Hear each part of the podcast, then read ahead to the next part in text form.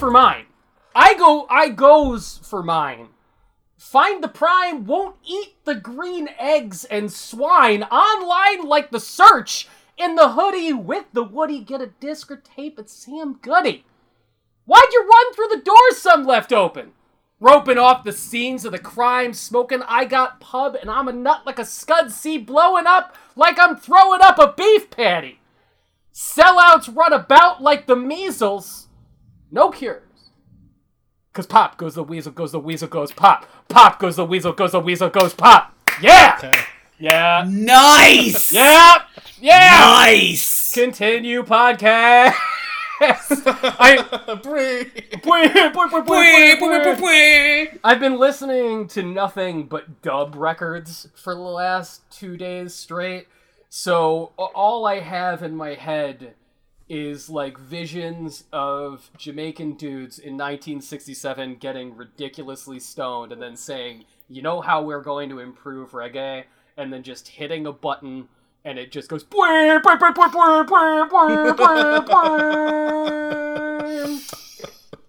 that's where we are.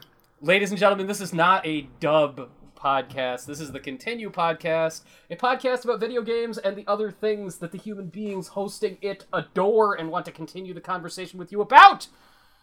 And speaking of those people, we have myself, Anthony John Agnello, and my favorite co-host in history. We have Staff Roberts, Dave Roberts. Hello, I got a job. Yay!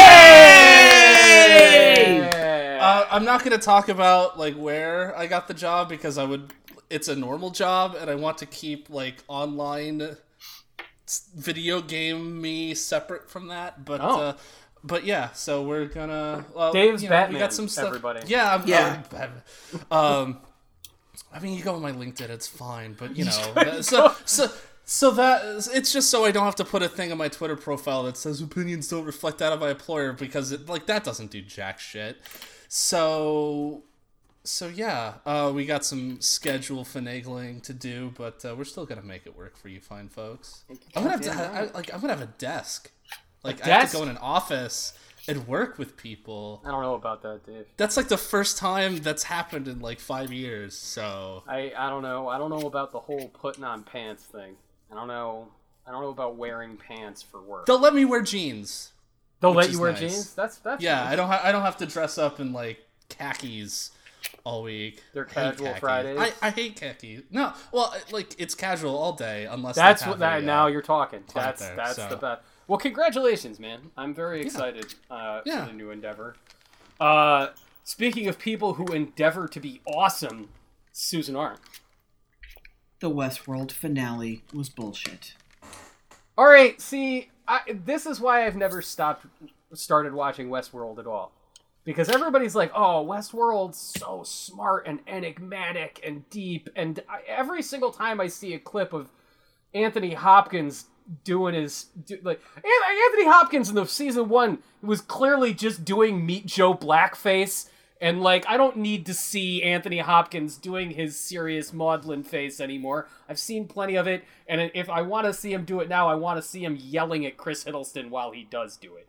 So, it... it, it, it everybody's saying the season finale of, of season two was terrible. I'm like, I don't know. It seemed like it was always heading into a brick wall with its pretensions. Is that an incorrect well, that, impression? It's not. Uh, the thing is, half of Westworld, and this is both seasons, half of it is really cool sci-fi. Like, it's a really cool... Okay, so you have uh, a park... that, you know, the theme park where you, you get to go and, you know, be a cowboy or or, what, or go to the Raj in India or whatever. Neat. Cool. Hmm. But wh- why would someone fund this park? Hmm. Because they're making copies of the consciousnesses, consciousnesses of all their guests. And what would happen if the hosts became self-aware? And, like, that's all good classic sci-fi. Awesome. And then you get, the other half is all the pretentious, drawn out, the, these violent delights have violent ends. Bullshit. Time out, time ah. out. Is that an actual line? Oh, yeah. No. Oh! Not. Oh, yeah! No, I, I only accept that kind of dialogue from Hideo Kojima and no yeah. one else. I know, we we already have that quota, Matt. Yeah. We don't need any more of it. It's so... And then, for what what really killed it for me, I mean, it was mm, not good, but so Evan Rachel Wood plays uh, Dolores, who is one of the most important characters in the entire show between both seasons. And the character, the the character narrative that she is given as a host is the rancher's daughter. So she talks really breathy, nope. like this. Wait, it's domestic Samus?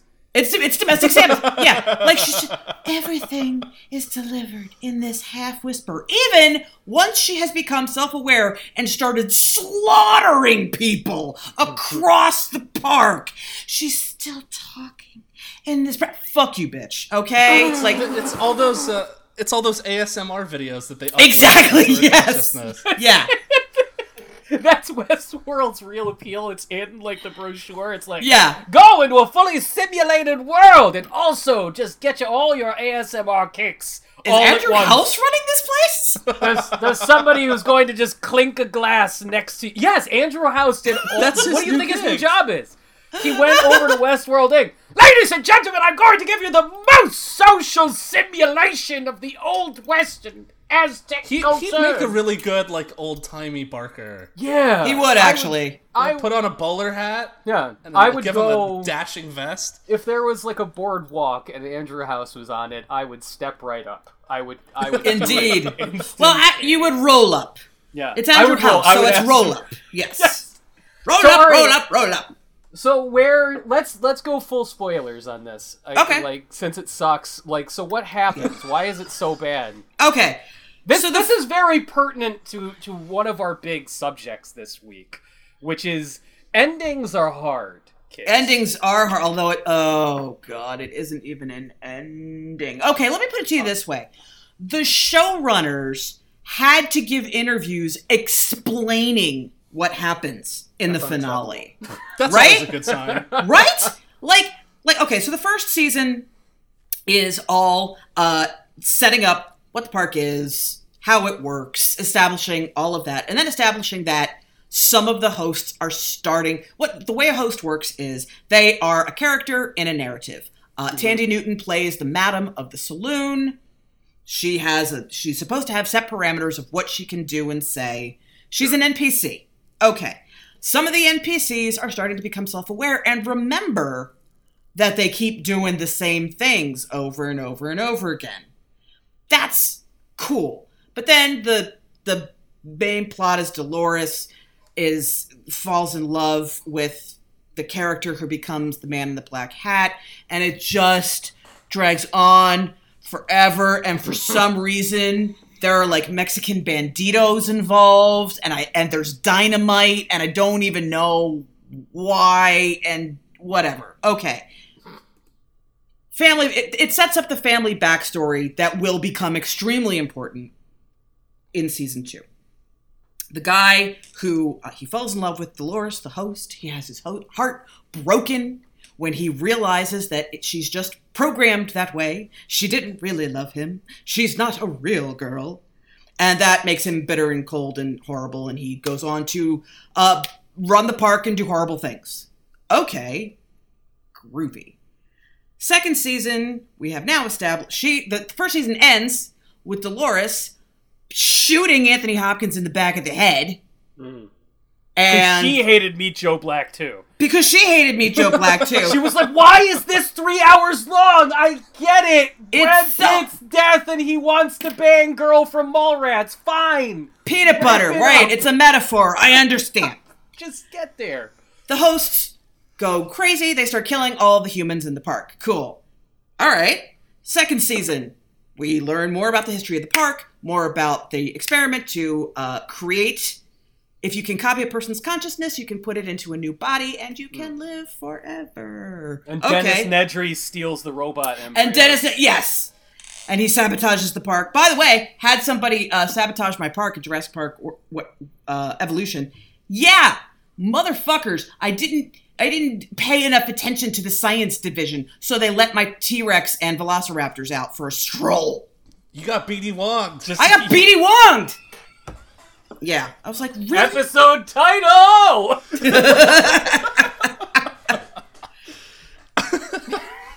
So yeah, so the entire the entire second season of Westworld is ju- is just the hosts getting to the place where all the backed up people brains are and destroying. It sounds, this sounds, That's it. That's it. I I don't understand why I would watch this when instead I could drink whiskey and watch Wild Wild West and play with an Optimus Prime toy and get a comparable and better experience. Oh, it's yeah, it's just better. There's well, okay. There's less racism in Westworld. All right, there's like That's... All right, let me roll back. I could drink whiskey, play with an Optimus Prime toy, and watch Maverick. There Not you go. The original show. No, no, the no. Mel Gibson, yes. Jodie Foster, Alfred Molina picture. Yes. Maverick. Yes. Yeah. All right. It's a great movie. It's a great. It's... Maverick rules. Great. That's Maverick does rule. It's a very good movie. There's something very unnatural about watching Mel Gibson and Jodie Foster kissing, but I'm on board with everything else. Uh, so, okay, so this, so what happens at the end of season two if it's all about oh. exploring these origins? Okay. The end of season two, the hosts who are self-aware upload themselves into a virtual space, basically. They upload okay. their brains. They are now no longer in the park. Their backups don't exist anymore. The humans cannot use and abuse them anymore. They are off. They are safe. They are protected. They've, they, they've lawnmower manned it. They've lawnmower manned, but in a good way. Okay. okay. Credits roll. Fast forward. It is some point apparently extremely far in the future. Oh, okay. And a host made to look like the Man in Black's daughter is testing his consciousness for fidelity. I don't... Yeah, you don't get it. Don't, that's okay, you don't get it. Don't worry about it. But mm-hmm. I don't... Mm-hmm. I don't understand. Mm-mm. It's like the end of Final Fantasy seven? No! When, like, like people are dead? Like, like how far in the future are we talking? Like, I don't know! Years? The only reason I know it's far in the future is because I read the article that the showrunners did. It's so... They, they talked about it?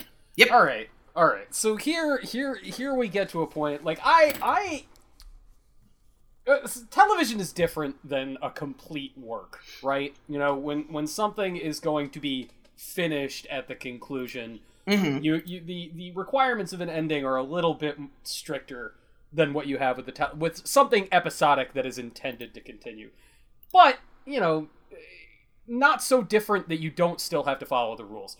If you're going to conclude something, there needs to be an idea of closure that has some level of meaning for the audience, right? There needs to be something that happens to wrap this up, to to give the story a a flavor that will satisfy the person who is consuming it. Right? Mm-hmm. Lost. I'm sorry. Right. Oh dear. Right. Oh. oh, hey. Stuck in my throat. All right. Oh. Even Lost, Lost does have an ending. I mean, Lost, yes. Lost has an they ending. They took a cork out sense. of a pond and then put it back, and it's, then it's like, just terrible. The guy from like, Party of Five dies. Yeah, the guy. And they're from... also all in a dream. Well, yeah, not in a dream. No, they're it's, in. They're dead. They're in the afterlife. Right. T- sharing their experiences on the island. They meet Joe Black at the end. Of that of that show. That I'm really glad happened. I bailed on that after like three seasons. Or I see. I didn't even get into it until the last three seasons, and I enjoyed it thoroughly. I mean, the ending is dumb, but I like that Lost at least ends in a way where it's just like, well, guess what, everybody? Your dumb fan theories were correct, but our own dumb fan theory is equally stupid. Here you go. Let's all let's all enjoy it together. This this season finale of Westworld, it it, it is it sounds like a textbook definition of a shitty ending to me. It, well, yeah, yeah. It's it's it's it is not bringing the audience with it. It's not uh, putting a pin in some kind of narrative or setting up a new narrative in a convincing way. It just comes out of left field and it's like, and we're stopping. Wait, you're stopping or you're ending? No, we're stopping. Yeah. We're stopping. Yeah. We'll we'll see you later. Uh, And I find that I find that profoundly frustrating. Um, and I'm I'm glad that I know that now, Susan, because I was I was getting to that place where I was like, maybe I should watch Westworld. I, I'm no. Not, No. Don't need to. No. Don't need to. Nope. I, I can, can recommend with. so many other amazing experiences for you. Like, for example, The Expanse. The which... Expanse? I'm doing it. I, yeah. I, my, my, my wife and I are going to take the plunge so that I can get all that Alexis to Flexis yes. in my life. Get all that Alexis to Flexis up in your face. But also, so uh, as as you guys know, and, and hopefully our, our listeners know as well, it was not going to be renewed by Sci-Fi mm-hmm. after its third season. And if it hadn't, that actually would have been okay narratively. It would have the ended en- really well? It would have ended beautifully. Like a really All right. nice... The three seasons are a complete unit. They go All right. together. They, so, there's uh, a beginning, middle, and end. I, I, I, I want to keep this one a little spoiler-free, just oh, of course, of course, entirely yeah. for me that I, I want to I want to avoid spoilers on this one. But it, it, tell me why it's so satisfying. How does this feel? Like, is it because it serves the characters? Because it, you know, how does it sort of put a cap on things in a way that makes it a perfect ending? The first season of the show, and this is this is not spoilery. This is very. This is not a secret. This is very much in the open. There is something called the protomolecule. It is a strange thing that is discovered. So the question is, what is it? What do we do about it? Where did it come from? That's that's season one is, what is it? Hmm. Season two is, what do we do about it? Season three is, where does it come from? Everything you wanted to know about it is answered by the end of the third season. Every conflict that was set up during the first two seasons gets resolved one way or another. You know exactly why everybody did everything, what the uh, consequences of their actions were. It's just a nice, complete package. I love that. I love that. So, last week... Uh... While I was I was beaching it up, I wasn't. I didn't have I didn't have the home console array, so I was at the beach, and all I had was, you know, this show's uh, favorite video game companion, the Nintendo Switch, with me. And since our last uh, two episodes, you guys know that I've been on that Hollow Knight trip in a very really real really really real way. I finished Hollow Knight. Okay. And Hollow Knight gave me that sense of satisfaction with a video game that The Expanse did for you with television, where it's where it's t- where it's serving every aspect of itself perfectly with the way it wraps up. And I find with games, games have a challenge that, you know, uh, television and movies and fiction, uh, like written fiction, don't, because they need to end in a way that makes what you're doing as an activity within the game, you know, the, the mechanics. It needs to weave that in to putting a capstone on everything. You well, need- and not just that, like, so many, um, so many people, like, like, so, or so many games, like, so many people don't finish their games. Yep. Mm. So the ending is usually just like, uh, I don't know. End it. yeah, no, end like, it. To, like ten percent of our players are going to see this. That's so true. Just, yeah. It's yep. a really good and point. It's, it, and you usually get to the end, and that's the stuff that's been play tested the least too. You know, mm-hmm. uh, one of one of the best two D platformers of the past ten years, a Wii game. And this isn't the end of Wii discussion this week, everybody. uh, you get you get to the end of A Boy and His Blob by Way Forward, and the last level is almost unplayable. And really, Way Forward, yeah, Way Forward itself has said, like, well, yeah, it's almost unplayable because we made it at the last minute and we couldn't, we couldn't perfect it. We just didn't have the time, and nobody's gonna see this stuff anyway. Hollow Knight, Hollow Knight freaking nails it, and it it, it wraps up what is a very very, uh, you know, uh, impressionistic story. There's very little story that is explicit in Hollow Knight, but by the time you get to the end, you you have this this intuitive sense of what's been happening the entire time, and that is married with a challenge that is insanely difficult. It is one of the hardest final bosses I've ever fought in my entire life, but it's hard in a way that feels uh, like a true conclusion. It feels like it was okay. part of rising action. Like, I am using every skill that I have learned along the way. I am applying that in a moment that has physical stakes, it has narrative stakes, and I like I, I was shaking when I finally beat it. I was like sitting there with the Switch like, yeah, yeah, yeah. And I wasn't, it was remarkable that the execution was so good, that feeling of completeness was so there, that I found myself not annoyed by certain things that would typically annoy me in a game, like a boss with like five different forms. Mm-hmm. Is there is there anything worse than, oh no, you're not done with the fight. Oh no, now you have to do this other thing. Or uh, not being annoyed with the fact that y- there was there's a moment in the fight where if you do the wrong thing, there's a bad ending. Oh, right? And that's the reaction. You hear that and you're like, no, please don't don't subject me to this nonsense. I don't want anything to do with it. But in this case, it feels so good. And I, I don't want to give everybody uh, you know, detailed spoilers, but what happens at a certain point in the fight is the first form of the boss, who the first time you fight them is just a pisser all on his own. He's just really, really hard. The fi- the first form of the final boss is the Hollow Knight. That is oh. who you're fighting at the end of everything. It's the titular That's character. Kind of cool. Right. And as you're beating the crap out of him, there comes a moment where the sort of side character who's been helping you throughout, she suddenly appears and will pin him down. And if you hmm. do the wrong thing, you're you're screwed. Just boom, bad ending. Deal with it. You've done it wrong. But then, when you realize what you're supposed to do, it just opens up this entirely different fight, which is just longer and harder, but more spectacular. It was everything. And everything you were just saying about The Expanse, Susan, you were like, you're serving all of the subplots, all of the characters, all of the mood of the thing. It was all there. It was all good.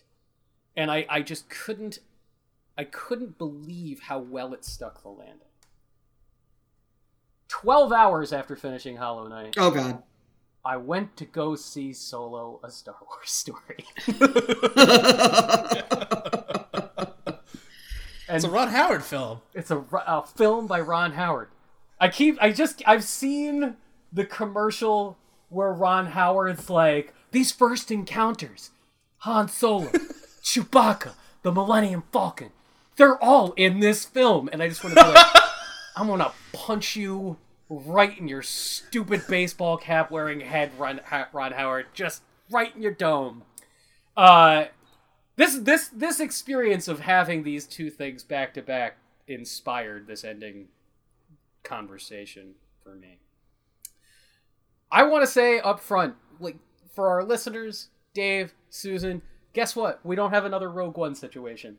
I'm not going to be talking about how awful this thing is for the next year. I promise you. I'm just not. Mm, I, I'm no, not sure I believe that. I give you my word. I give you my word, because here's the thing. Solo is actually a good movie. Okay. I, I am as surprised as you are to be saying this. It is a very good movie. Uh, I enjoyed myself thoroughly. The beginning, the, the criticism I keep seeing of this thing is that, oh, well, the first two acts are really boring and only gets good in the third act. And I want to slap every single person who says that, because the first act kicks ass. The first act is you're, you meet Han Solo when he's basically just a, a teenage punk, and he's in a... a straight-up Oliver Twist situation. Except instead of uh, a, you know, the Artful Dodger, it's a giant space worm, a lady, who has, like, a band of street rat kids stealing for her and doing her space worm business. And there's this big confrontation on Corellia which is the planet where they build all of the Star Destroyers and huge spaceships, and that's where Han Solo grew up. And it's all great. It's all actually awesome. You, you, I mean, Susan, you, you're the person who every single time somebody says episode four, you throttle them and say, no, yeah. that movie's called Star Wars, dummy. Yeah. I, I think even you in that scenario would enjoy this. I think you would actually... Really? Yes. I think that you would think that the beginning of this movie is actually pretty good. Aesthetically, okay. it's, it's just, it's got, it's got the good... It's got that vibe. It's got that nineteen seventy-seven Star Wars vibe, and it doesn't have that thing from Rogue One where you're like, oh, wow, the vibe is there. And then you're like, wait a second, is this porn? This is porn, isn't it? You guys made a Star... You made Star Wars porn. Thanks, Lucasfilm. Great. This is... This isn't that, because there are characters. There are actual characters. Han Solo and his best friend in the world are trying to escape from, you know, awful Fagin, Space Fagin, and get space off Fagin. The planet. I do like the concept of Space Fagin. Space Fagin! Space Fagin's a giant worm lady, and she's she's super creepy. It's great! It's great. There's a great chase scene, and that's really exciting. And what Han Solo does to get off the planet is he signs up for the Imperial Navy at this space station, like, you know, the, the uh, harbor, essentially, for spaceships to get off the planet as quickly as possible.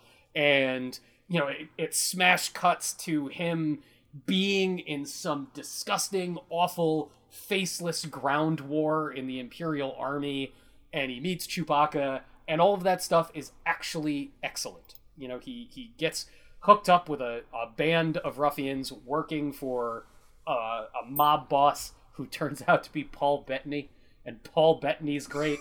There's all of this is just such good stuff. And then you get to the ending. Okay. And I'm... The ending is not Westworld bad. We're not looking at a situation where it just doesn't make sense, that it is abandoning the audience in every way, shape, or form to just, you know, go do something high concept that doesn't. It does, it commits the next greatest crime that an ending can. It negates the character growth of its central characters with the choices it makes. So full spoilers here for anybody who wants to see Solo and doesn't want to know about this stuff. Skip ahead a couple of minutes. Uh, Considering how much money it made, I don't think that's too many people. Yeah, I don't. I don't think. I don't think anybody listening is like, I'm champing at the bit to go see Solo, eh. A Star Wars story. Okay, so the the entire time that Han Solo is with you know with Woody Harrelson and this band of crooks, they are trying to s- steal fuel for spaceships. Right? That's a okay. thing that people in this universe could need. Sure. And the first time they try to steal it, it fucks up because a bunch of Boba Fett-looking pirates show up and try to steal it themselves. And, you know, in the fight between them, a bunch of people die, the fuel explodes. Oh. And then Paul Bettany is like, I'm gonna kill you if you don't get me my fuel, dogs. So Han Solo and all of his new crew of toughs go on a crazy heist plan to get the fuel from Kessel, where he's gonna oh, do no, the Kessel no, run. No. Um, oh yeah. They go yeah. there. They go there. And it's it's fine. It's in the movie. Oh, it's in the movie. It's Anthony. in the movie. All, the All these first love. encounters are in the movie. Shut up, Ron Howard. Oh, okay. I know, I know. You're all like, ugh, why? Come on. It's it's good. All that stuff is good. It is very entertaining. You you will never have that moment like you had watching, say, Attack of the Clones. And you had, like, no, there's never a moment where Yoda says, begun the Clone Wars have, and you're like, I'm just gonna go throw up. I'm gonna throw up forever. That never happens. All this stuff is great. Anyway, you get to the end. They're on a desert planet. that is, you know, by a beach, and they're going to finally hand the fuel that they've sto- successfully stolen over to Paul Bettany, re-enter the pirates. The space pirates that tried to steal the fuel the first time show back up, and they're What's like... What's a twist? It's a twist, and you're, they're like, you're going to give us the fuel. We've been tracking you this whole time. And then they take off all their dope-ass Boba Fett helmets. And it turns out that they're not pirates at all. They're freedom fighters. They're trying to take this fuel... Oh, go fuck yourself. ...to support a nascent rebellion. Oh, no. Against... And no. if, you were, if you were a good person, you would let us have the fuel. No, no, no. And no, no. Han Solo chooses Mm-mm. to give them the fucking fuel. Mm-mm. No! Mm-mm. Han Solo's not a good guy. Guys, it gets dumber. It gets... I promise you, it gets dumber. So they, they... Han Solo goes to trick Paul Bettany with his old switcheroo double cross, but mm. Woody Harrelson double crosses him, and then Woody Harrelson is absconding with the fuel and Chewbacca, who's just like, man, fuck this. I can't believe I'm in this situation again. And... Han Solo kills Paul. Be- Paul Bettany gets messed up royally. He just gets smoked. He, I don't know. He goes back to being the Vision or whatever Paul Bettany does in his free time. And Han Solo goes to get Chewbacca and, from Woody Harrelson and get the fuel back. And Woody Harrelson is giving him this whole speech about, oh, kid, you're never going to, like, cut it in this life. And right in the middle of his speech, Han just shoots him. Shoots him. Han shoots first, everybody. Oh, like the... Han the, shoots the first. Meme. No, no. Like the meme. No. He doesn't. No. No. And so... Nope, nope, nope, nope, nope, nope, nope, nope. Here, here's my thing. All of this... All of this would be fine if they were just fucking pirates. Why do they have to be good guys? He takes the fuel back... If, with Chewbacca and gives it to the, the young band of rebels, and they tried to trick me because fucking one of the one of the Boba Fett-y rebels is fucking Warwick Davis, and I'm like, you can't trick me with Willow, guys. You can't you can't get me to think this is awesome because Willow's there. Stop it. I don't know. And they're they're like, why don't you come with us? Now that we have this fuel, we can go and fight back. And Han Solo's like, no. And they're like, maybe one day you will. Oh, stop it. How about they're just pirates? Han Solo's a dickhead. It's fine if the movie is about him being a dickhead. Just have them be pirates. Have them be pirates. And Han Solo's like, I got it. We're going to kill all these pirates. And we're going to kill Paul Bettany and Woody Harrelson. I'm going to kill you. And Chewbacca and I are going to go be rich. That's... The ending negates everything. They can't... Why? You can't have it be like, oh, he shot first. He's a hardened criminal. But he sure did give those nice kids with their sweet helmets that fuel. It was infuriating. It, it's... Now that I'm saying it all out loud, it's worse than the Westworld ending. Because everything oh, no, it's else terrible. Would be fine if they just didn't... Make try to try to make everybody nice. You guys aren't going to see Solo, are you? No, I haven't. I, do, I don't need to know why his last name is Solo. I know that now because I watched a video. All right, but that scene is not that bad. That but, scene, I'm actually into that scene. That scene is good. It when he signs up for the Imperial Navy. Han Solo walks up and he's just like, look, I gotta get the hell out of here. There's, like, snake people trying to kidnap me and, like, fine, I'll fight whatever war, whatever you got. Just just take me. And they're like, what's your name? And he's like, Han. And they're like, Han what? And he's like, I, I'm a street rat. I don't have a last name. It's like Prince. And then the, the Imperial bureaucrat is just sitting there. He's like, uh, is Solo, because you're alone. Like, that's it. It's it actually plays well. I like that moment. I like I like I just everything in this I, movie until the ending, and the ending is I ridiculous. I saw Star Wars when I was like four, five years old. Mm-hmm. totally okay with Solo just being a weird Star Wars name. Sure. Totally okay. Yeah, yeah, exactly. I didn't need yeah. to know that, and now that's canon, and, like, I... I, I don't know, I feel done Here's... with a lot of Star Wars. You're done with everything? Here's what really bugs me, okay? I'm going to get into this now, because I'm just... Oh, here I'm we just, go. I'm just annoyed. Gloves are off. I'm ready. Conceptually, the prequels didn't bother me because it was, it was, you know, the long, long ago. You know, it's not Luke when he's six. You know what I mean? Right, it's right. It's Luke's mom, who we didn't know anything about. It's, you know, Luke's dad, who we didn't know anything about. All right, cool. It's how the Empire came to power. Yep. Okay, cool. The problem I have with Solo is, and this is this is actually part of how entertainment is being ruined by the constant flow of content and mm. connectivity. Tell me everything. I need to know everything. I can't leave anything to my imagination. Please, you have to tell me everything. Why is his name Solo? Where are his parents? Where's he from? How did...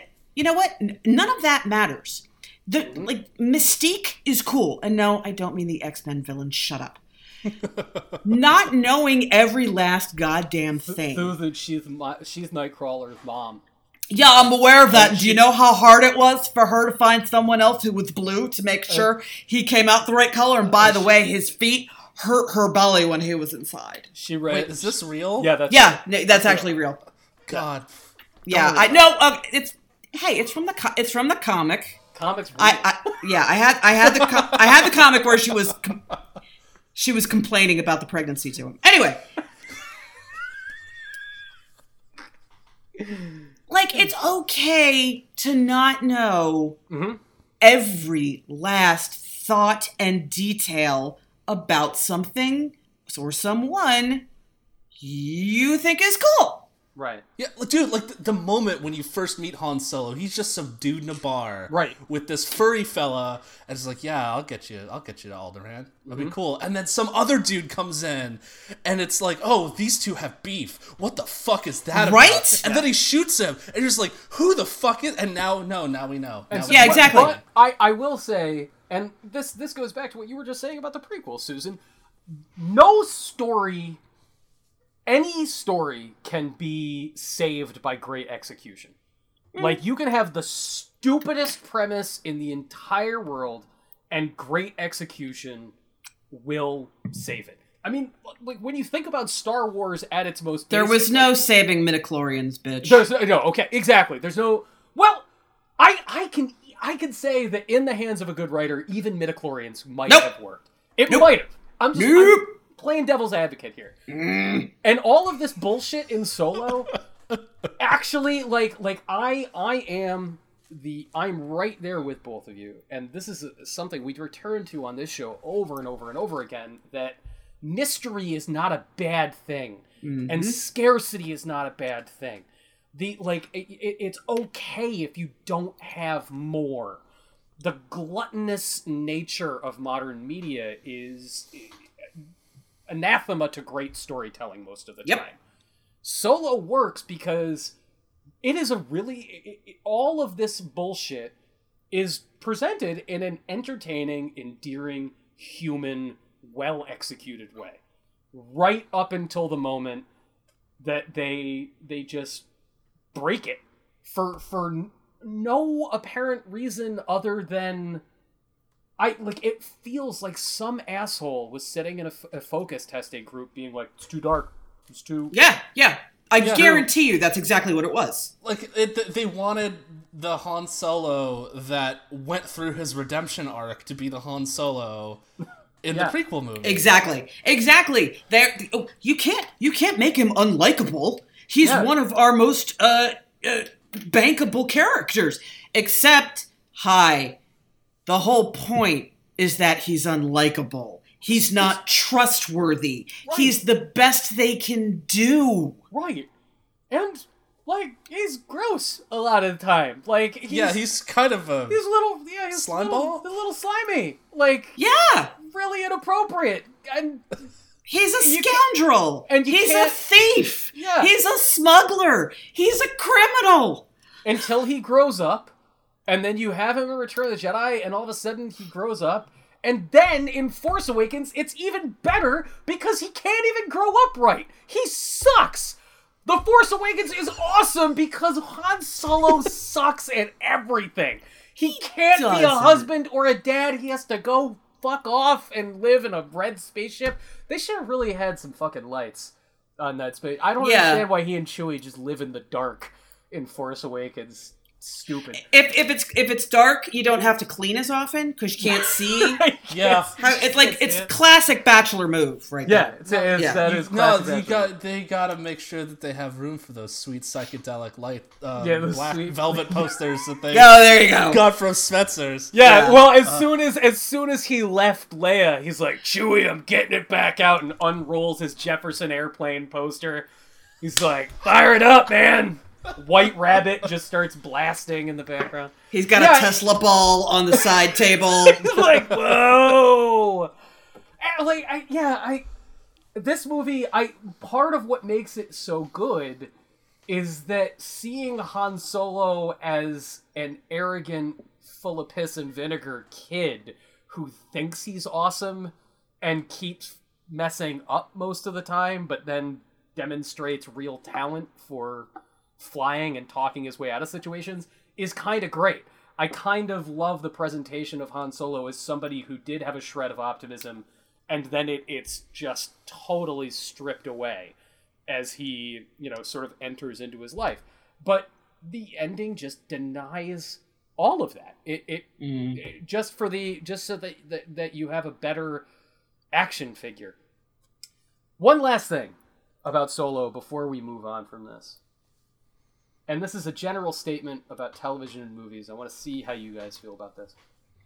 When did the decision get made that music has to be playing all the time in movies? What that happened? Would be the nineteen eighties. But but you go back to the nineteen eighties and there's moments of silence. There are, there are scenes where people... Are there, though? Yes! Yes! Han Solo... and Princess Leia. Oh, no. Even better. No, okay. Not not in Star Wars. Not in Star Wars. All right. Not in Star Wars. There are plenty of moments in, like, Back to the Future when people are just talking. For I, I don't understand. A, the music in Solo sucks. I, I don't know who composed it, but you're bad at your job, and I'm sorry. It's... I, I'm it's probably going to be some guy, like... I'm sure it's not your fault. I'm sure working with Lucasfilm at this particular moment in history... when Disney has created a, a monopoly on intellectual property for the past hundred years. But it just, it's ceaseless. It's just this constant noise in the background. And there are so many moments where I'm like, I would really appreciate it if I could just hear two human beings talking. And there was like ambient noise, like wind, spaceship sounds. Hey, I, I, it's so frustrating. Oh! Oh! Okay, so the the composers, John Powell, uh, John Williams did the theme song and, like, like the Star Wars theme and Han's theme. Yeah, you can, uh, and those show up. But uh, John Powell is the composer for everything else, who who's known for such films as Face Off, Evolution. Oh! Evolution! Shre- Shrek? Oh, oh boy. The Bourne Identity. Nope. Agent well, Cody Banks. Ooh. He's all over the place, it's, let's just say. Yeah, I, I don't I just don't understand why there can't be scenes when people... One of the best scenes in Star Wars history. Obi-Wan Kenobi is saying to Luke Skywalker, here, I'm going to throw a laser ball in the air and it's going to shoot at you. Try to use your sword to block it. There's no music. There's True. no music. They're just talking on a spaceship and it's fine. We don't we don't need to have... some nattering thing going in the background to tell us how to feel about what we're seeing happen on screen. Just going to point out that Star Wars was made in the seventies. So, okay, Star Wars made in the seventies. Yes, that's true. But, like, Aliens, Susan. Aliens. When the, when they're all walking through the colony mm. for the first time, it's no yeah, music. Yeah, yeah, no true. Music. Well, okay, true, but Aliens is a horror movie. Uh... Yeah. Horror movies use music very specifically. Yeah. I mean, I'm not I am not arguing your core point because, hello, Suicide Squad. Oh, oh, that's, yeah. This Which isn't was, that bad. This isn't. Okay. This isn't. It's not, it's not like, let's cue five different melodies in yeah. the span of thirty seconds. This is just, yeah, yeah. All right, so, Solo, there it is. It's all out there. Bullshit, yeah. Uh, but, you know, if if you if you want to see a Star Wars movie that is not porn, uh, unlike Rogue One, I, I, I actually do, I, you know. Can we uh, can we spoil another movie so I can yeah. tell you about an, another bullshit ending? Yes, yes! Let's not leave the ending discussion yet. I watched Tomb Raider. Oh, no. Oh! Okay, I have to know about this. Oh, no. Mm. Oh, no. Oh, here we go. I will preface everything I'm about to say by acknowledging that I am extremely close to the source material. I have mm-hmm. very, very strong personal feelings about the twenty thirteen reboot. Uh, I am very good friends with the person who wrote the damn thing, mm-hmm. and I, I am biased. This movie is garbage. if no, let me no, I will take that back. If you do not know anything about the Lara Croft character and you just go into it as an action movie, it's fine. It's a it's a seven. It's not great. It's not terrible. You won't want those two hours of your life back, but you also will probably never watch the movie twice. Fine. If you have any knowledge of the Lara Croft character, it is garbage. It is bullshit. Uh, here's why.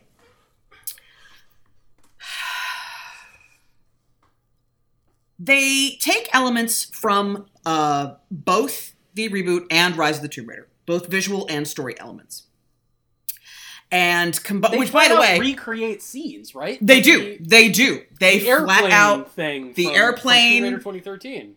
The way if, if you uh, fell into the river while you were trying to cross that log, the mm-hmm. animation, the way she flips over and hits it, that is recreated perfectly. Weird. Um, the. Uh, If you played Rise, you know the big reveal at the end of the movie. So uh, you know who the villain is. Because mm. it's the villain from Rise. Mm. Which is not their fault. I get that. Okay. Fine. Because again, it goes back to not everybody plays to the end of the game. So, okay.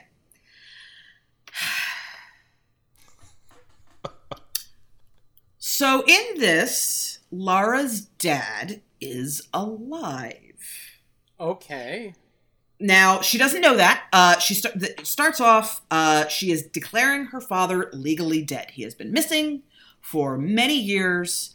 Uh, they are being put into a position where they are going to sell Croft Manor.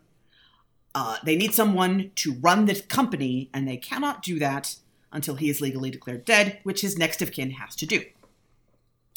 Okay. Lara has declined to have him declared legally dead, uh, because, well, when she does, he's, you know, that's a fi- that's a finality yeah. on that. Her mom is long gone. If she has him declared le- legally dead, then her dad is gone too.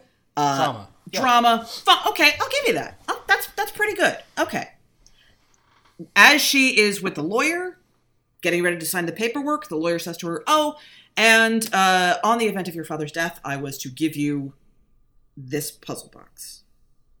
She opens the puzzle box, indicating that there were always puzzle boxes all over the house.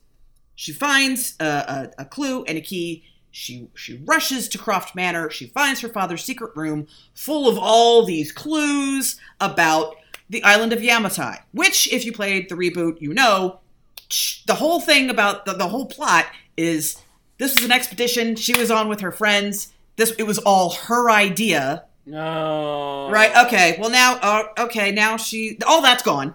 No. She's just going there to see if she can find out what happened to her dad.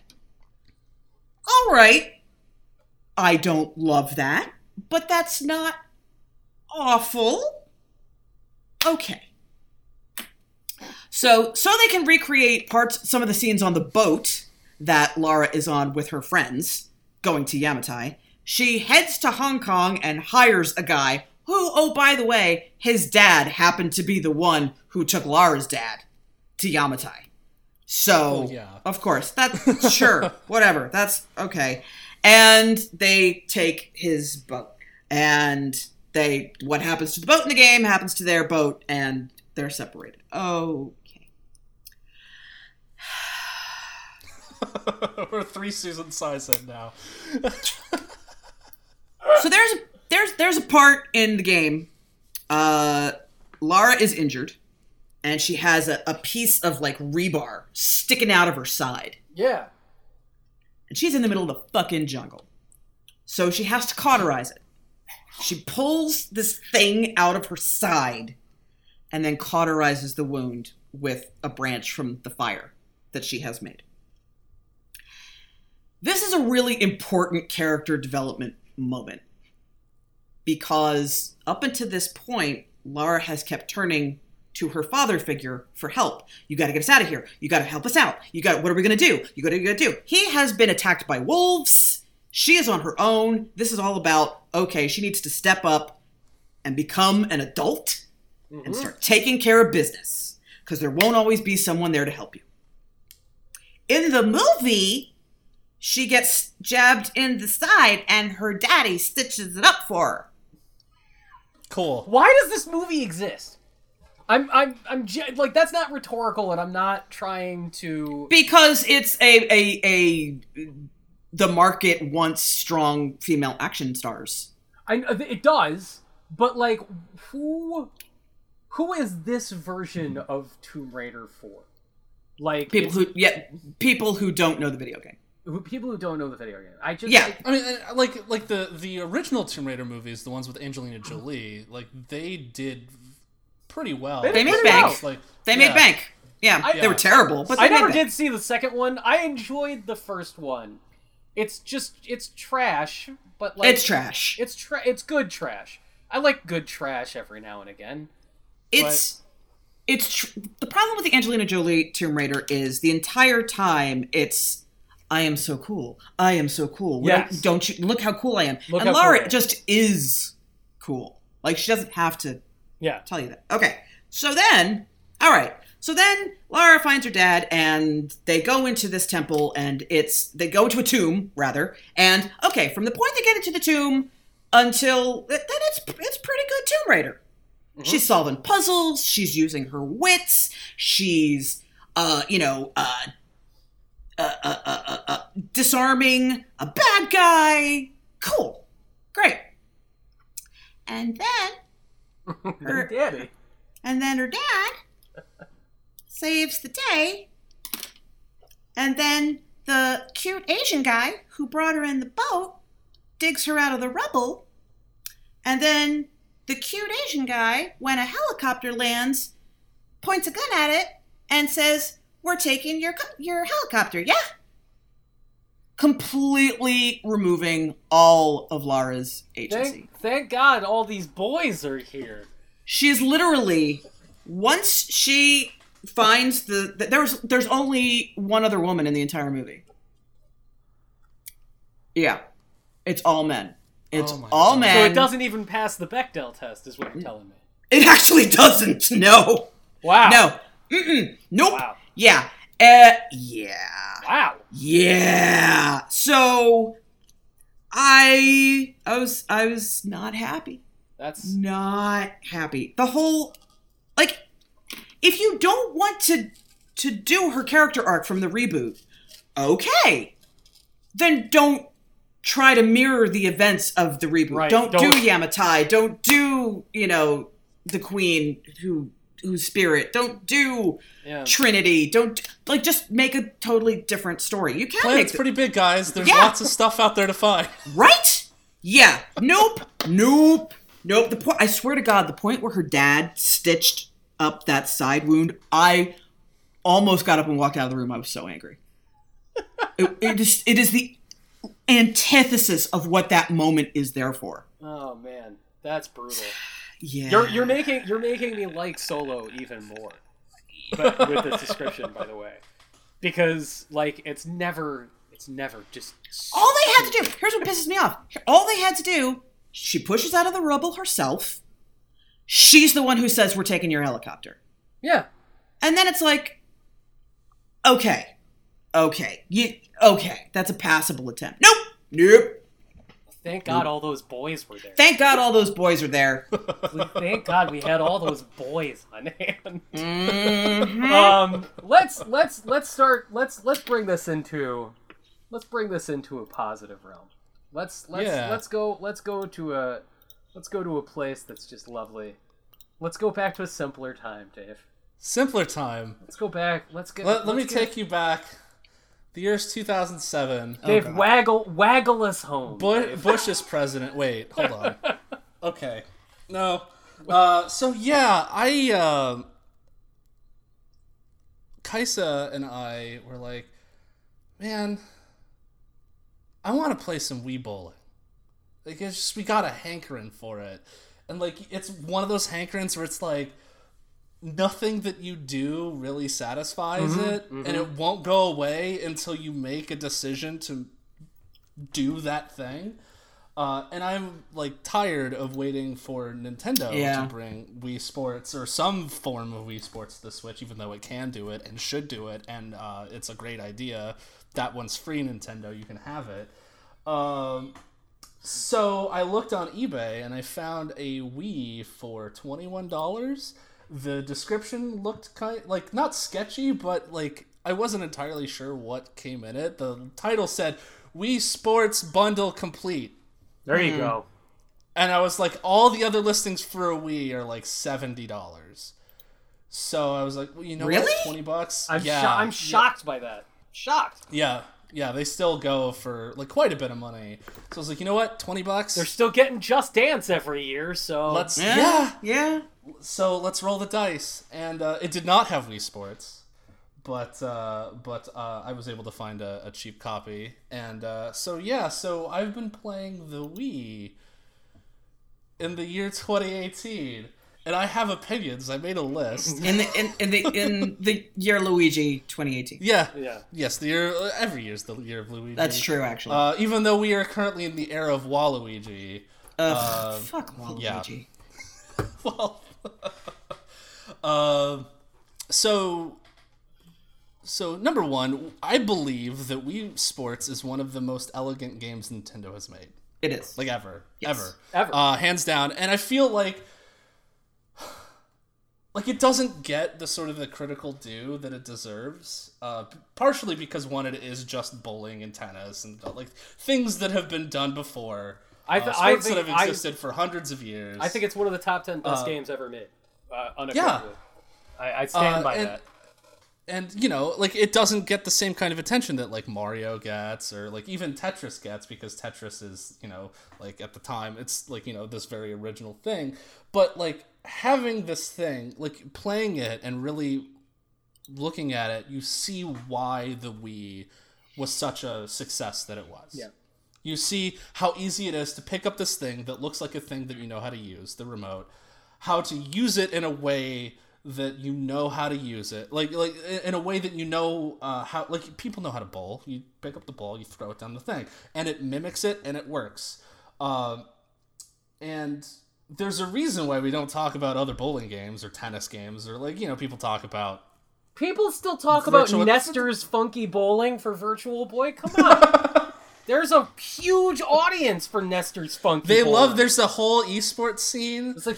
Uh, but, like, and you know, it's because, like, I you know I could give this game to my kid and he could play mm-hmm. bowling. Uh, and, like, we like just putting it in, picking it up, putting it in... Uh, It's just, it's like you fall back to this groove. It's so nice. Seriously, go play Wii Sports again.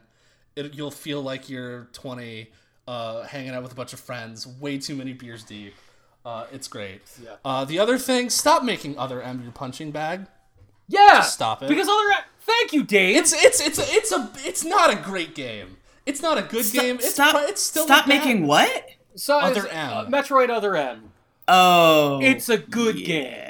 No. It's a I, good I wouldn't game. go that far, but it's, it's like it's it's it's like it's a meme now to say, "Oh, this game is shit. I'm going to throw it in the garbage." It's not even it's the not worst Metroid bad. game. It's not even the worst Metroid there's game. There's so many worse games. Yeah, yeah, there's Federation Force. There's Federation Force. There's that Force. Metroid Prime Hunters on the D S. There's Metroid Prime uh, uh Metroid Prime three with the shitty X-Men. who just like show yeah. up. I don't know why Metroid needed shitty X-Men, but they're there. Uh, so yeah, stop it. Find another game to to meme on uh, and throw in the garbage. Uh, there are plenty of Wii games out there to do it. Uh, Dave, did you hack? Also, did you hack this? Uh, hack this thing? Oh, up? I hacked it wide open. You hacked it wide we're open. We're gonna get into in a minute. Um, my T C L T V is very good at upscaling. So this is the thing that I was worried about. Uh, I bought a ten dollars uh, dongle. You plug it in the back of your Wii. Uh, it looks sketchy as hell. Like it, it's probably made uh, in a factory where the people there made not enough money.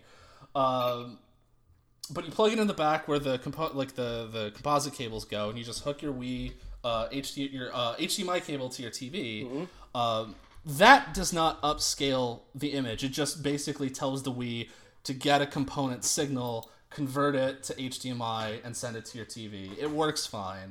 Uh, but I was a little worried because I had it hooked up in my crappy T V in my office, and the image looked like dog shit. Mm. But apparently, uh, H D T Vs uh, recently have had some really great strides in upscaling. Yeah. And I hooked it up on my t- the T V that I have, the four K T V that was recommended by Wirecutter. And, uh, like, I wouldn't say that it looks as good as if I was running it through that uh, FrameMeister that you have. Mm-hmm. But it's good enough. Nice. Nice. Uh, so yeah, and like uh, like one of the things I was worried about that like oh this like all my games are gonna look like crap. Nope. If you have a modern T V, uh, you'll probably get a decent uh, upscaled signal. Uh, the GameCube controller kind of sucks. Like just generally speaking, you're crazy. Uh, I got a Wavebird. I love that thing. Uh, I've been playing some uh, Super Mario Sunshine, and I remember not really liking the GameCube controller back then. And now I'm just like, nothing like feels right. No, dog, like, those are the best, an- the triggers, they the are. analog no. triggers. Come on. I love those no, triggers. It, those are great. Uh, piano piano three for life, Susan. It's just like, like everything just feels like a little too mushy. Yeah. To me. Like oh, my, my video is finally working now. Great. I like, um, I like, that. I like um, that mushy controller. So one of the things I've also noticed going back is how many really good, strange games have just been kind of ignored and forgotten. Uh, like Zack and Wiki. Exclusive. Remember Zack and Wiki? Zack and Wiki, yeah, man. We exclusive. That game sold like shit, but uh, like that game made some unique use of the, the Wii motion controls in ways that like didn't feel like they were tacked on. Yeah. Uh, the Trauma Center games, like Trauma Team. Mm-hmm. Uh, the last game that came out was on the Wii, and we haven't had another one of those. How did it feel? Really how did it feel going but... back to Trauma Center? Because you know, I, I, at the time, those controls felt very functional. But I, I haven't really had a chance to dive into it. I'm just like, like yeah. going through like a list of games that I want to. That is actually uh, my favorite Trauma Center. Trauma oh, the Wii one. Yeah. Yeah. Yep. No kidding. That's awesome. Because yep. it, it adds in things like forensic stuff, and it there's there's different there's more than just doing surgery. Yeah, it's yeah. actually the only one I've ever played. I never played the D S oh, one, which is really weird. Yeah, those are the, the one thing that I've noticed is that like the the Wii is not really built for modern, like the way that people set their T Vs up now no. in twenty eighteen. Like because you had the smaller T V, you were sitting closer to it. Now our T V is up on like the stand that was built into the oh, house that we're renting. Yeah. yeah, and like the sensor bar is on the ledge in front of it, and like where I'm sitting in my recliner, I can like make the pointer appear if I lean forward yeah. in my chair. Yeah. Uh, so so that's I'm gonna have to figure out something with that. I like, am. That's the other thing is like be- because the Wii was so popular uh, and it's been so far gone. There are so many like third party people make still making accessories for it. Like you can go on Amazon and get a U S B wireless um, or yeah a U S B. Uh, sensor bar to hook up to a computer or a wireless sensor bar, like brand new ones. Um, so yeah, I honestly what think, were you gonna say, Anthony? Yeah, I was gonna say if you, I am convinced that part of the reason that Skyward Sword has such a bad reputation is that by the time Skyward Sword came out in twenty eleven, people did have these larger H D T Vs finally, and they were sitting farther away from the screen. And if yeah. if you're sitting close to the screen for Skyward Sword, everything works fine. Uh, and I, I lived in a studio apartment when that game came out, and my couch was two feet away from my television. Yeah. So yeah, I was like, it was yeah, fine. This works great. Yeah, so, so, like, it's fun. I don't know what everyone's complaining about, and then, yeah. like, now I just, like, I can barely get it to work. Yeah, if you're on the um, other side of your living room, hell no. Yeah, and I think that's probably one of the reasons why the Wii just has become this weird sort of dark horse in Nintendo's, even though it's, like, one of their most successful console, consoles ever made, that it's still this, like, weird dark horse in the history, partially because of the uh, embrace of, of casual games and casual gamers. But also just because, like, it came out when H D, what it hadn't taken over, but it was about to. Yeah. And it just got, it like, it got left behind mm-hmm. hard. Uh, which sucks because, like, there are, like, there's that weird Silent Hill game that I still haven't played yet. Oh, it's great. I want to try that. It's really good. It's uh, really Sa- good. Shattered Memories, Sa- that's a great game. Yeah. Uh, Sakaguchi's last sort of... The Last Story? The creator of yeah, Final Fantasy story. decided to make a follow-up, uh, his own R P G, and called it The Last Story. The Last Story, Somebody yeah. could have told like... the Gooch not to do that. The Gooch is he receptive. Knew. Just tell the Gooch, he... like, come on, Gooch. He knew. That's a good game, too. That's a lot of fun. Um, and the other thing that, like, the Wii is very easy to hack. Mm-hmm. Like, you can, like, there's a website, you follow a couple directions, and it's like, like, the thing hasn't been updated in three or four years. It'll run everything. You just, it'll run every. You pop an S D card in there, and you can, like, run GameCube games, yeah. uh, Wii games, like, Super, like, whatever you want to put on it, it'll work.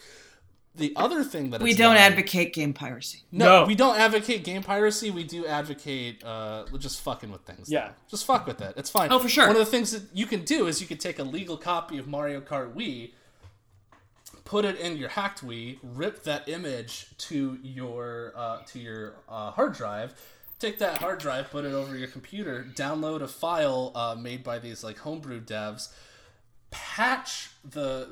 the image with this file that restores the Wi-Fi uh, option and play Mario Kart Wii online with other people. Oh, that's awesome. As if the servers never went down back okay, in twenty fourteen. Okay, that's... That, we abdicate that. Yeah. Yeah. Yeah. Last I, like, and the thing is, like, the website actually has a list of all the games that are currently functioning and how many people are playing them or have played them. So you can see, like, oh, like, no one's really playing Doctor Mario online. But when I checked it uh, a couple, like, last week, there were one hundred forty-one people online playing Mario Kart Wii. That's awesome.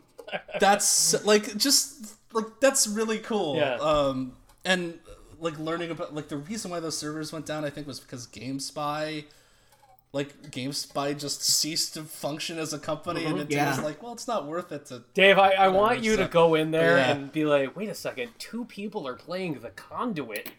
Are playing yeah, the oh my Let's god. Do Let's get this going. Yeah, um, The Conduit. The Conduit looks as good as an Xbox three sixty game. It does, everybody. Sega's... The, that. Uh, every nerd on every comment section. Forever. Sega's it's the, the best first-person shooter. It's the best first-person shooter on... Look, the waggle just works. Uh, the other thing that you can do is you can uh, you can put in fan translations. The Wii doesn't oh. have as many fan translations as like the D S or Super Nintendo. But there are some awesome uh, ones. But, Fatal Frame like, four. Fa- Fatal Frame mm-hmm. four, which never mm-hmm. came to America, mm-hmm. has been fully translated. Captain Rainbow. It's not done, though, game, right? Captain Rainbow's still not done? It's not... Done, it's like ninety-five percent done, I think. God, but God. most there's enough English in there that I think that you can play it front to back. Oh, that's awesome, that and rules. It works. And I'm gonna try that out. But yeah, like it's just weird to go back and mess with something that people just don't aren't talking about right. Like I'm I'm on Twitter with my hot Wii takes in twenty eighteen. Um, but I don't know. That's fun. It's like it's like uncovering this sort of time capsule, and once you're divorced from all of the hype and the the cycle of release and all these games, you can kind of look back and see like these were the games that mattered, mm-hmm. and these were the games that should have mattered had people picked up on them. uh I don't know, like, do you guys ever go back and like try to look at Are you? Old... Are you? Who, who, who, I mean, like yeah, I know on, you man. do, but Susan, like, do do you ever do you ever go back, Susan? Like, you're just like, what what games are on the D S that I haven't tried out yet? And, and see uh, if you can... I yeah, for the D S, I will. Uh, I do that with with mobile games a lot. I don't. There's just so much to play. Yeah. Oh yeah. At this point, that I don't do that a whole lot, just because. Uh, For games that fit a particular niche, uh, something like a nine nine nine or Virtue's Last Reward, if I if someone tells me, oh, this game is very similar to those, mm. which is a, a combination of story and puzzle and death that I like a whole lot, then I will I will backtrack for that. But just kind of generally like, oh, this game was supposed to be really good. Let me try it out. I don't, just because, you know... There are only so many hours in the day. Yeah. Yeah. And and there's so much stuff out there I want to experience at least a little bit. Yeah. I I I mean any anybody listening to this show for more than one episode, and you guys being, you know, two two of my closest friends and regular collaborators, know that I, I spend more time playing old things for the first time than I do mm-hmm. playing new things for the first time. Yeah. And yeah. I, I'm always fascinated by sort of poking and prodding at uh, what hardware was doing that people weren't paying attention to. A- another thing I played last week, which I had never played before, was the Street Fighter two uh, release for the original Game Boy. Uh, black and white what? version of Street Fighter two. Oh yeah, dog! Came out in nineteen ninety-five. L- late black and white Game Boy release. Holy crap! And when I found out that it existed, I was like, I'm getting a copy of that right now. It's only three dollars and fifty cents. Yes, I have three dollars and fifty cents. We're doing this. It doesn't even have all the characters! For some well, reason... Well, how could it? How could it? There's no Dalsim, because if the Game Boy tried to do Dalsim arms, I'm pretty sure the Game Boy would explode. Yeah. It is... I, like, and I, I, I, everybody I tell this to, they're like, why? Why are you doing this? And I'm like, because I want to see that. That's... I, I love seeing uh, hardware doing unusual things long after the fact, when it's, as you were saying, Dave... divorced from the context of yeah. know, its prime. Well, because the thing is, the, the Wii at the time had this reputation of basically being a dumping ground for shovelware. That, like, because everyone had a Wii, mm-hmm. everyone was just yep. making whatever they could and shoving it out, and you'd see games for ten dollars at the checkout, and unwitting grandma... Uh, capital U, capital G, uh, would pick one up and, and buy one for little Billy and go, uh, he wants a copy of, he likes trucks, give him this truck game that sucks. Um, but people forget that there are, like, there's lots of really good stuff there. Yeah.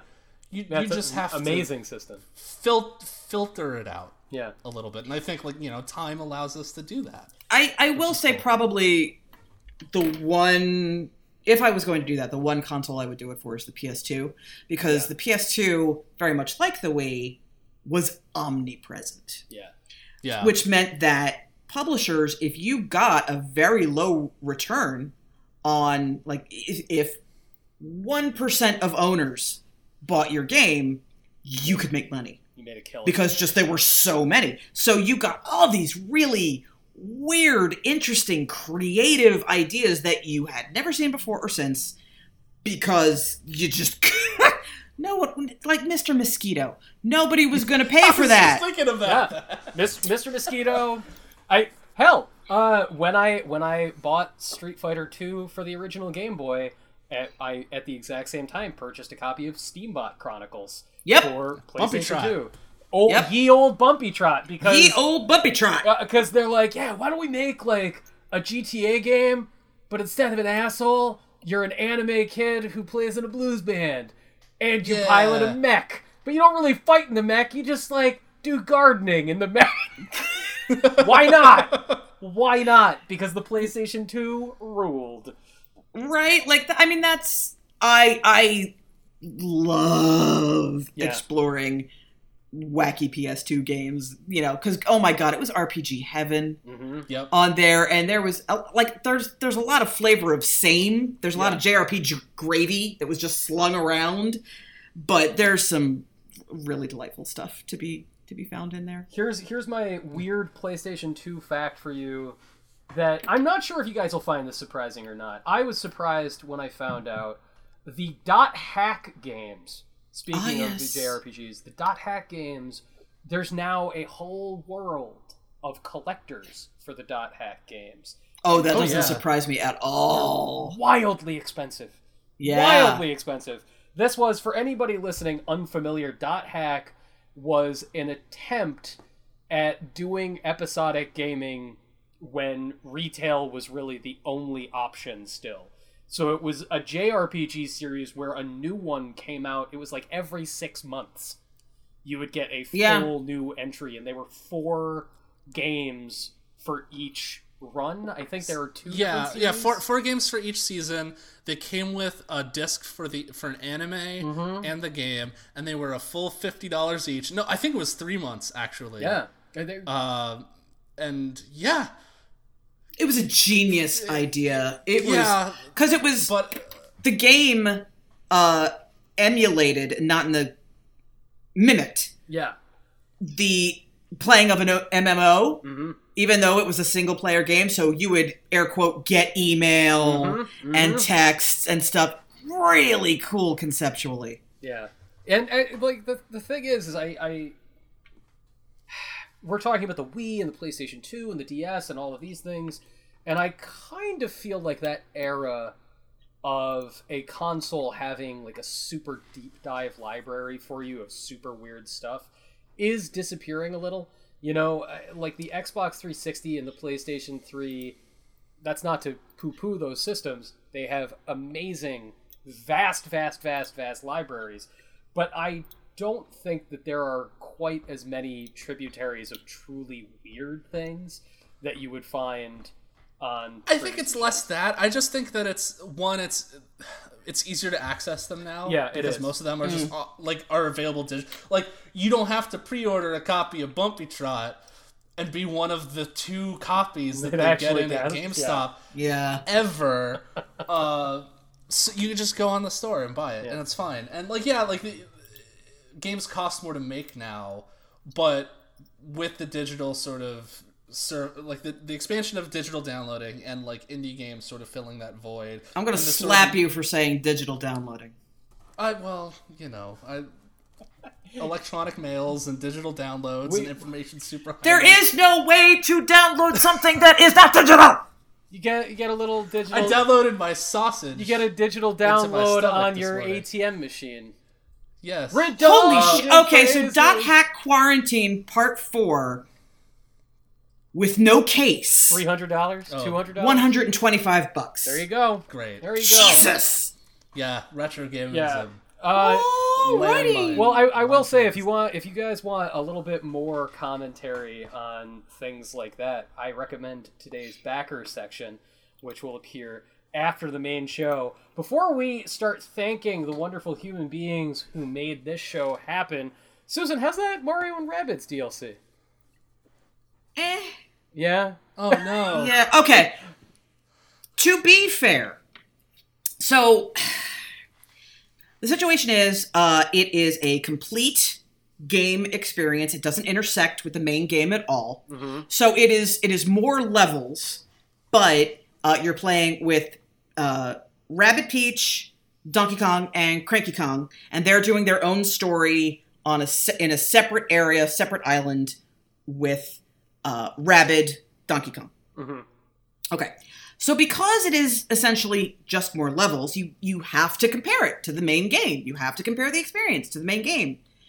And the main game is so exceptionally crafted mm. that anything anything is going to pale by comparison. So although the D L C is well done and challenging, it's just... not as good mm. as the main game. It's very straightforward. Like, you need to collect puzzle pieces. They're kind of just over there. So you skip it? Yeah, like like look behind the thing. It's You're not having good luck with Donkey Kong this year. I'm really not. I this is it's it's not bad. I do not want to create the impression that it is bad. It is not. It is very, very well done. It just doesn't have the detail and attention and, and creativity that the main game does. It's and because the, you all... It's going to say it's the LaCroix to uh, to uh, the main game's hint water. Is that what oh, I would I it's wouldn't say that. To, to no. The, no. No. Uh, but, I mean, like, it's just it's just more...